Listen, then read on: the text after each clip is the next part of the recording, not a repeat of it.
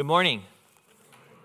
My name is Brent. I'm the youth pastor here, and I'll be sharing a sermon with you. We're in a sermon series called Safe and Holy. Please follow along in your Bible, or you can use the screens. I'll be reading John 8, 1 through 11 from the New International Version. But Jesus went to the Mount of Olives. At dawn, he appeared again in the temple courts, where all the people gathered around him, and he sat down to teach them the teachers of the law and the Pharisees brought in a woman caught in adultery. They made her stand before the group and said to Jesus, Teacher, this woman was caught in the act of adultery. In the law, Moses commanded us to stone such a woman. Now, what do you say? They were using this question as a trap in order to have a basis for accusing him. But Jesus bent down and started to write on the ground with his finger. When they kept on questioning him, he straightened up and he said to them, Let any one of you who is without sin be the first to throw a stone at her. Again, he stooped down and he wrote on the ground. At this, those who heard began to go away, one at a time. The older ones first, until only Jesus was left with the woman still standing there. Jesus straightened up and asked, Woman, where are they? Has no one condemned you? No one, sir, she said.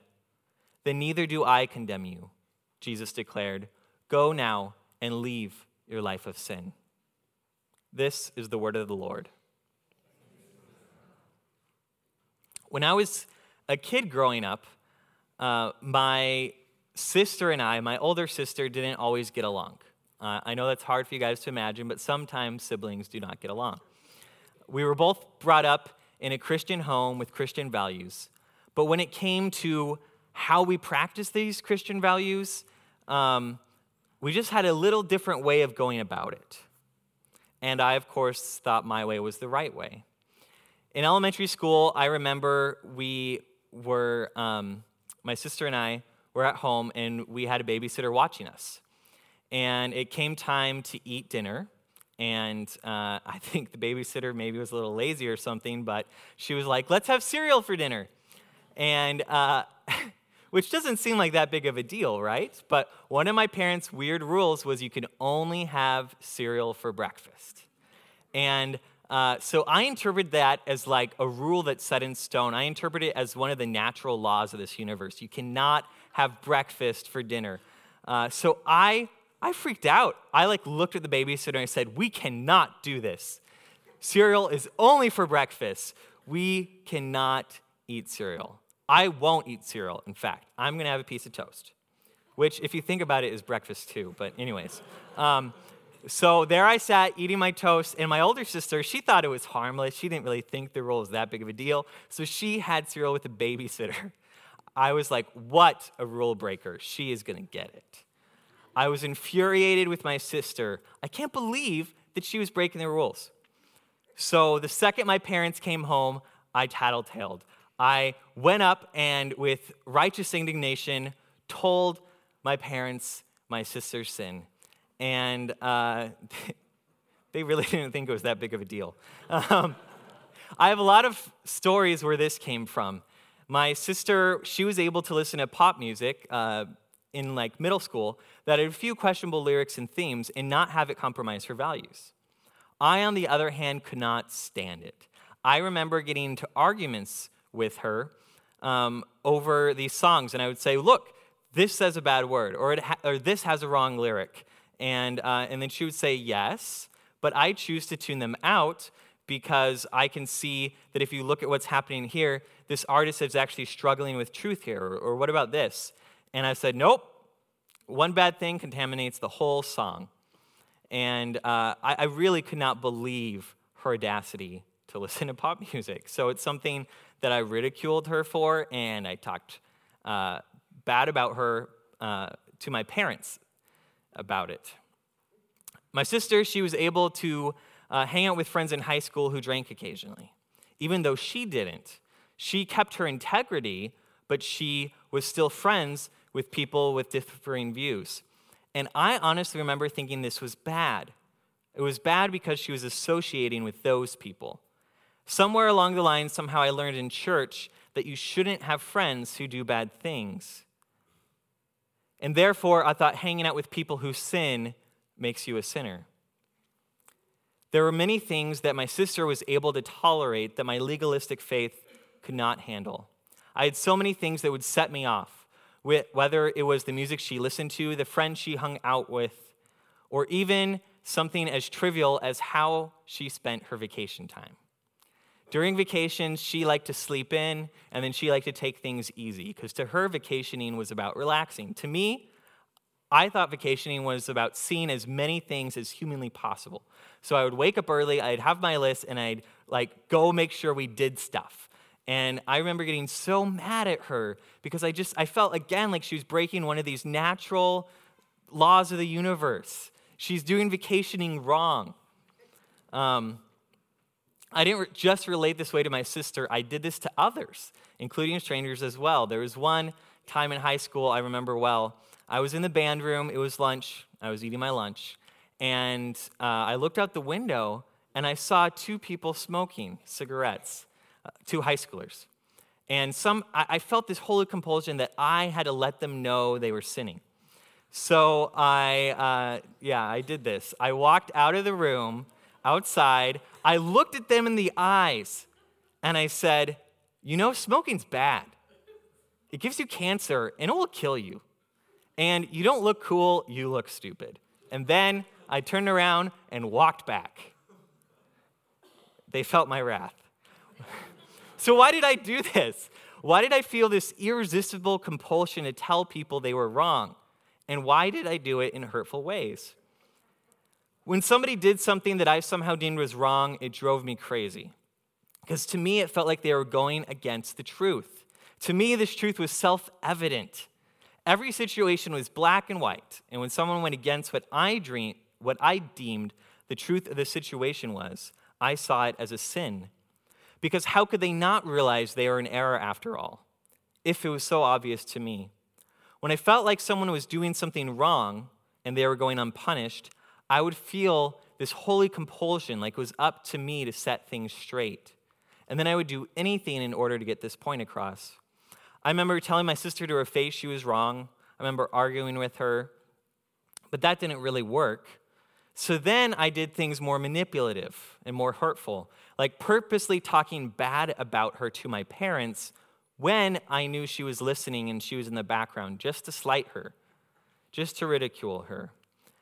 Uh, I never really thought that I was wrong until one day my mom stopped me in mid sentence with tears in her eyes and asked me if I knew that I was hurting my sister. I was like, What? I, I'm not hurting her because she doesn't, you know, she just disagrees with me. And my mom said, No, you are hurting your sister. She comes to me in tears talking about how you made her feel like she was demonized and she's doing these terrible things. And it really hurts her. And she just wants to feel loved by you, Brent. I was, I was floored. I couldn't believe that this was the situation. I, somehow, before my mom confronted me, I did not realize how self righteous I was. So, thinking back, trying to uh, reflect on my life, thinking, why was I this self righteous? I think part of it is that I never just stopped to think of my own sins and faults. I had this holy quest for truth because I was told in church that society was degrading on, on a slippery slope. And I thought that telling on my sister, arguing with her, talking bad about her behind her back, when I knew she was listening, were all necessary tools to accomplish my goals. I thought telling those smokers in high school that they were stupid was a good thing because someone had to do it. And in our pluralistic society, after all, who's going to tell them? So I did. I realize now that at times I was not a safe person to be around. I was, or I thought I was too holy and filled with self righteousness to see the good in people. I picked out what I thought was wrong with them and made sure they knew it. Now, I knew grace was important, and I believed in grace, but I thought first the truth has to be told so they know what the truth is. That's the first thing that happens. What I needed in church was to hear the full gospel of Jesus Christ. I needed to hear that Jesus was both safe and holy. As I said before, our church is in this series called Safe and Holy. The point of the series is that Jesus was both a safe and a holy person, and he calls the church to be likewise. Churches can sometimes either be too holy and focus on pounding the truth into people's heads, erring on the side of becoming legalistic, or churches can be too safe.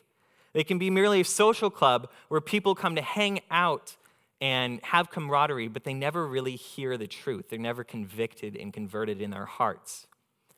Jesus, he was able to make sinners feel like he was a safe person to be around. He gave them grace, yet, when people left Jesus' presence, they were truly changed as a result of the truth that they encountered.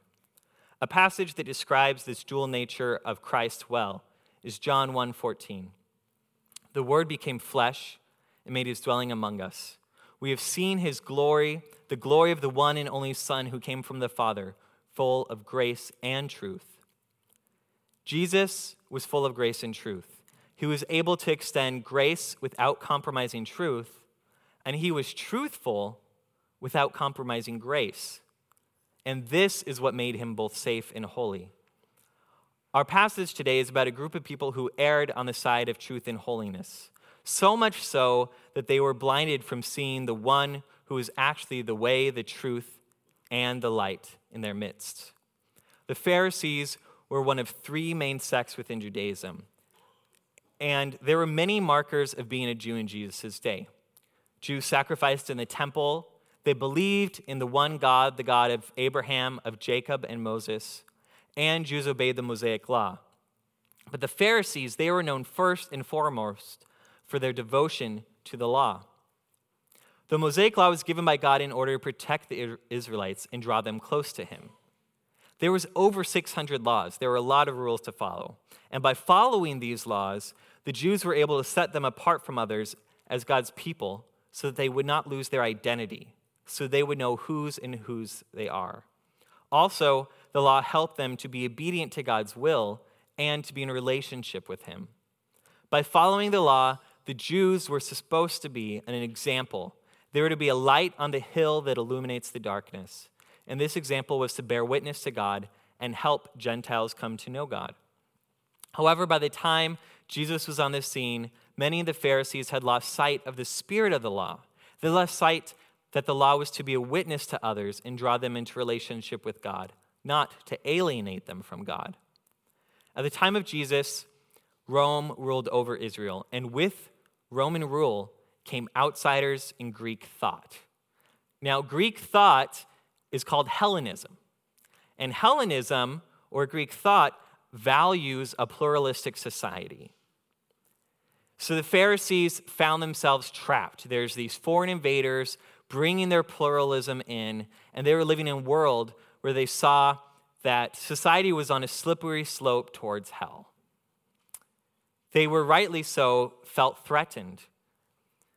There were Gentiles, there were tax collectors, prostitutes, and all sorts of sinners that threatened the Pharisees' sense of holiness and truth. They were wondering who's proclaiming truth anymore?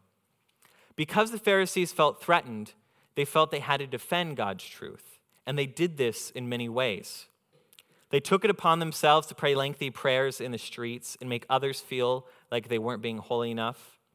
They made examples of sinners publicly so that people would know not what, what not to do.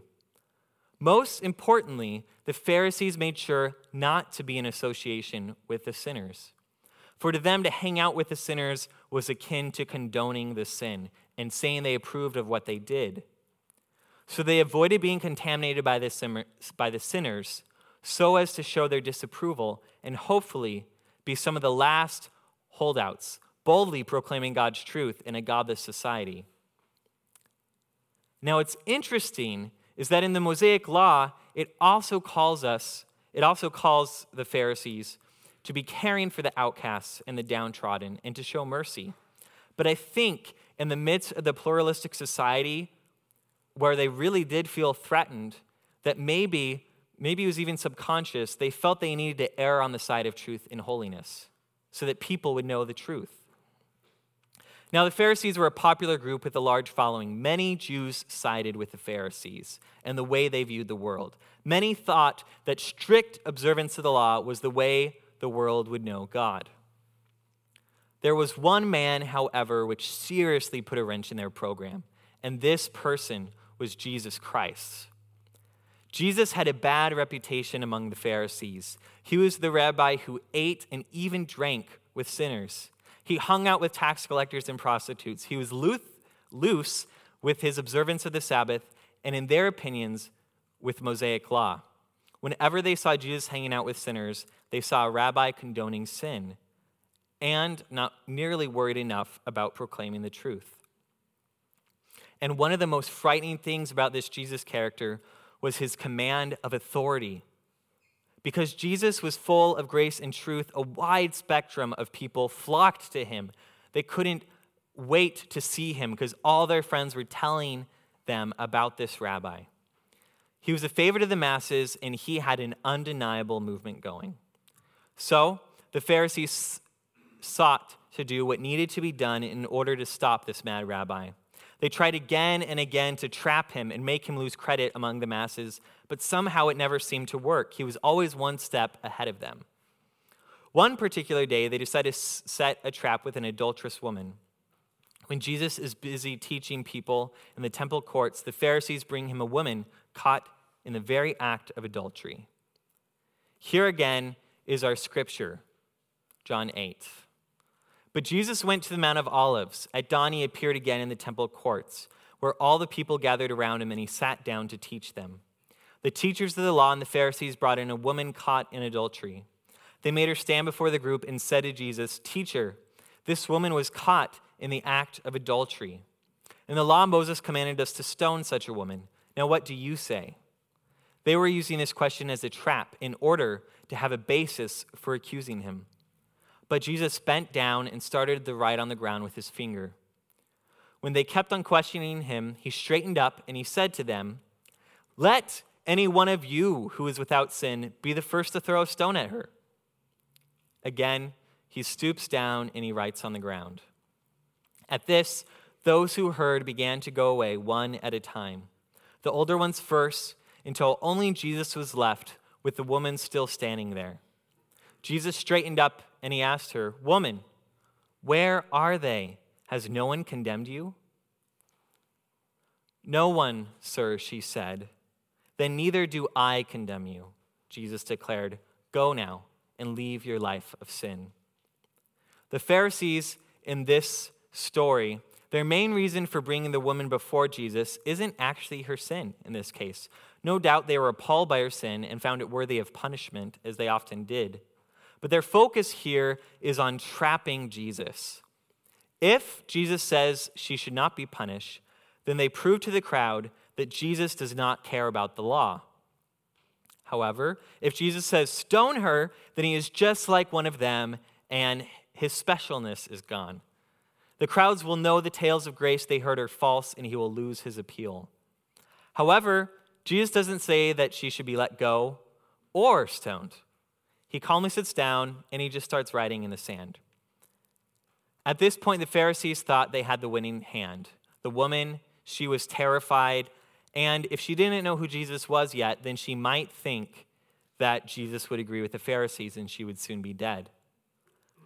However, with one sentence, Jesus takes what the Pharisees, the crowd, and the woman is all expecting.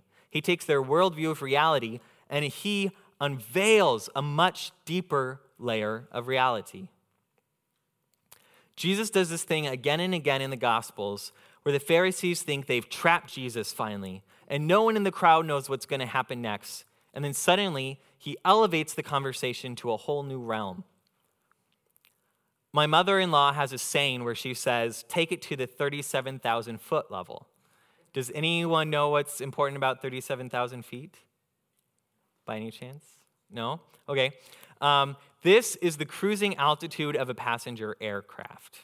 Um, and what what this means is when you take something to the 37,000 foot level, you're taking things to a whole new perspective. Think of the last time that you were a passenger in a jet. Think of how the scenery looked outside the window if you were at the window seat. uh, before the plane took off and then as it was taking off, and how quickly the scenery completely changes.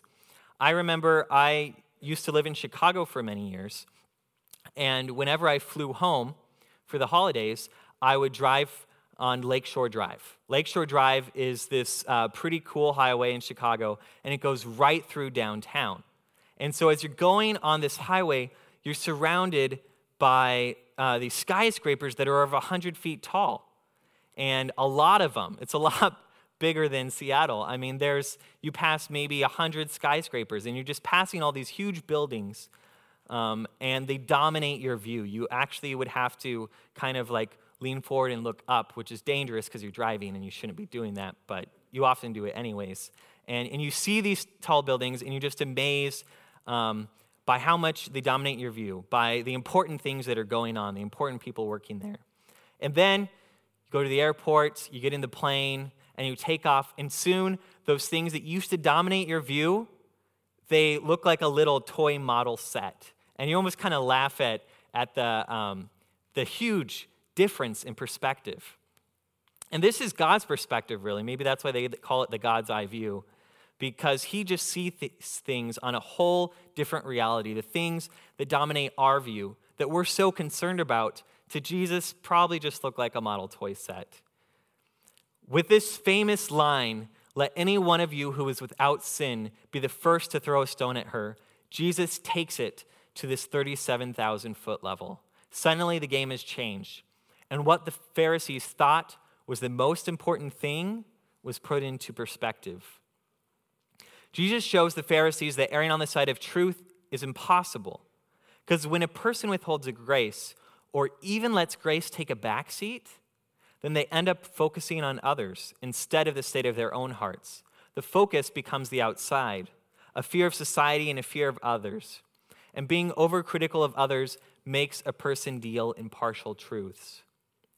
They are only focusing at times on others' sin. And the whole truth the whole truth, God's perspective, is that all have sinned.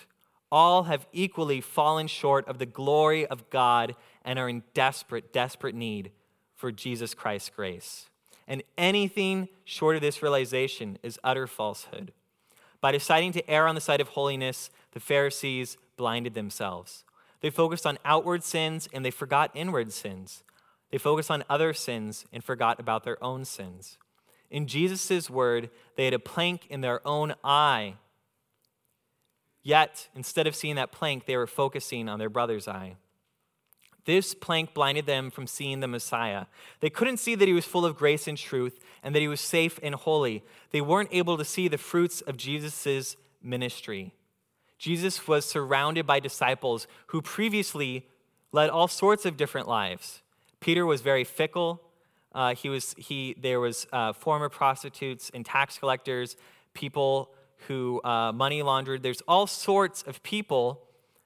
And these disciples really were living changed lives. The fruit was evident for all to see if they would just open their eyes. These people came to Jesus. He offered them grace and acceptance first before doing anything else. And there was real change in their lives. No, the, the Pharisees couldn't see the fruit of Jesus' ministry because all they could see was that he was a rule breaker and needed to be stopped. However, in this passage, Jesus puts things in perspective and he exposes their sin so that the Pharisees leave one by one. Jesus has taken the wind out of their sails and exposed their hypocrisy. And finally, no one is left. Jesus has shown everyone that sin should be not fought with stones. Sin shouldn't be fought with harsh words, anger, or Bible thumping. Rather, sin is to be dealt with and only by grace. By changing people's perspectives, everyone is given a chance to receive God's grace in this situation. The obstacles in our life fade away through grace. The Pharisees, they are humbled they were put in touch with the reality of their own sin. And the woman, who before possibly felt too dirty and too stained to live a righteous life, she's now been forgiven. She's put on the same playing field with the Pharisees. and suddenly she has this new realization that she can live differently. This is the power of grace. Grace reveals our nature and it reveals God's nature. Grace reveals our blindness and our faults, but more importantly, God's answer to the human problem. God shows us He is here to rescue us from our lives of sin and to remove our obstacles. God is here to take the plank out of our eye. Jesus rescues us from the barriers we set up in society, and He rescues us from our black and white perspectives on life. He takes us to the 37,000 foot level and reveals His truth to us. He forgives us, and this sets us free. The woman, who no doubt moments ago was afraid for her life, is now shown grace. She encountered a rabbi who gave her grace first before correcting her, someone who was safe. And Jesus trusted that this powerful act of grace and acceptance was enough to change her. So he sends her on her way, commanding her to go and sin no more.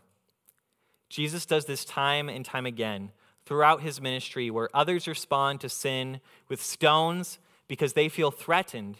Jesus responds to sin with grace and acceptance, and people's lives were changed. He was redeeming them and setting them free. So, as a youth, many times I realized now I was like a Pharisee. I thought it was up to me to defend truth, and I thought all that I knew all the answers. I was blinded by the plank in my own eye. I thought I knew what truth was, but really I was a hypocrite. The defining moment for me was when my mom told me with tears in her eyes how I was hurting my sister. And for the first time, I knew what self righteousness was, and I saw it in myself. As much as this realization stung and it hurt me to realize how much I hurt my sister, this revelation reoriented my worldview. It helped me to defocus others, like my sister, and focus more on the state of my own heart. That the sin, the evil in the world, it's less about everyone else, but I have to first come before God and say, God, I am a sinner. Forgive me. By focusing on the state of my own heart, it helped me to realize that my truths were empty and hollow if I did not have grace. Having a greater realization of my fallenness, what this did for me is it gave me a greater appreciation for what Jesus is doing on the cross. It gave me a hunger and a thirst to not be right all the time, but rather to admit my wrongs and accept the grace of Jesus Christ. So, my question for us is in what ways are we like Pharisees today? What are the stones that we throw at others in the name of defending God? What are the stones we throw at others in the name of standing up for the gospel and standing up for God? How can we as a church be safe and holy like Jesus? How can we show acceptance and love to a wide spectrum of people with a wide spectrum of beliefs and believe in the power of this grace to change and to convert? How can we show them love while still being full of truth? Now, this is a hard question. It's a hard balance. And that's what we've been talking about for weeks and we'll continue talking about because none of us have it figured out. Jesus was the only one who was full of grace and truth. Everyone before and after usually errs to one side. And this is our task as Christians. How, how can we, like Jesus, be full of grace and truth? Can we trust that grace is as powerful as Jesus said it was? Can we trust that through grace and love, the truth will be revealed in time? Let's pray.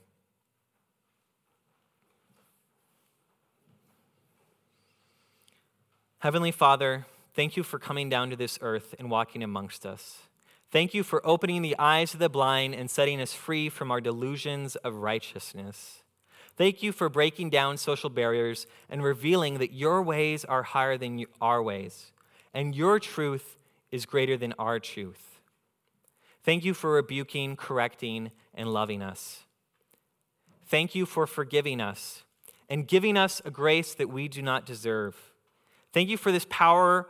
Thank you for the power of grace, the power that grace has to level the playing field, to show us that not one of us is righteous and we are in desperate need of the grace of Jesus Christ.